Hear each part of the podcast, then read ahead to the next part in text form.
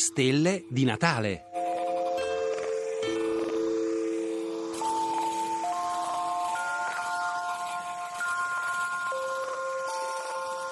Vedo doppio o è la lente gravitazionale? La luce di una sorgente celeste si sta propagando imperturbata nello spazio-tempo. Lungo il suo cammino incontra un altro oggetto celeste, massiccio, pronto a deformarne i raggi, che però riprendono il loro viaggio verso la Terra apparentemente come se nulla fosse. Ma la lente gravitazionale ha sferrato il suo colpo, l'osservatore è spiazzato. Gli incredibili effetti multipli e gli spettacolari giochi luminosi che vede sono il risultato della distorsione della luce. Secondo la teoria della relatività generale di Einstein, i raggi luminosi sono deflessi dalla forza di gravità esercitata da una massa. Sir Arthur Eddington lo confermò misurando, durante un'eclissi totale di Sole nel maggio del 1919, uno spostamento apparente delle stelle dell'ammasso delle Iadi.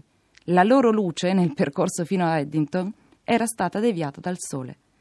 E quando a incontrare una stella sono i raggi luminosi provenienti da una galassia, la luminosità della galassia risulta amplificata. E se nella direzione del quasar che vogliamo osservare c'è una galassia, di quasar ne vediamo due.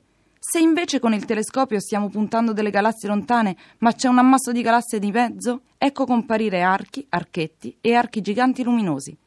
Se siamo ben allineati con lente o sorgente, potrebbe persino delinearsi un'affascinante figura circolare, un anello di Einstein.